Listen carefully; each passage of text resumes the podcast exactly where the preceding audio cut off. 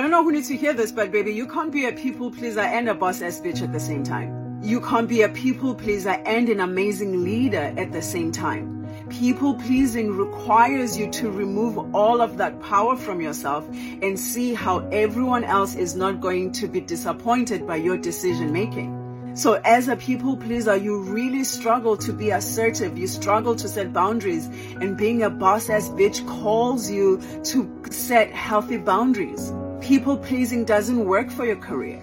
It doesn't work for your business. Hell, it doesn't even work for your relationships. You need to be empowered so that you release this need to be liked by everybody, to be understood by everybody, to be loved by everybody. That's what people pleasing asks you to do.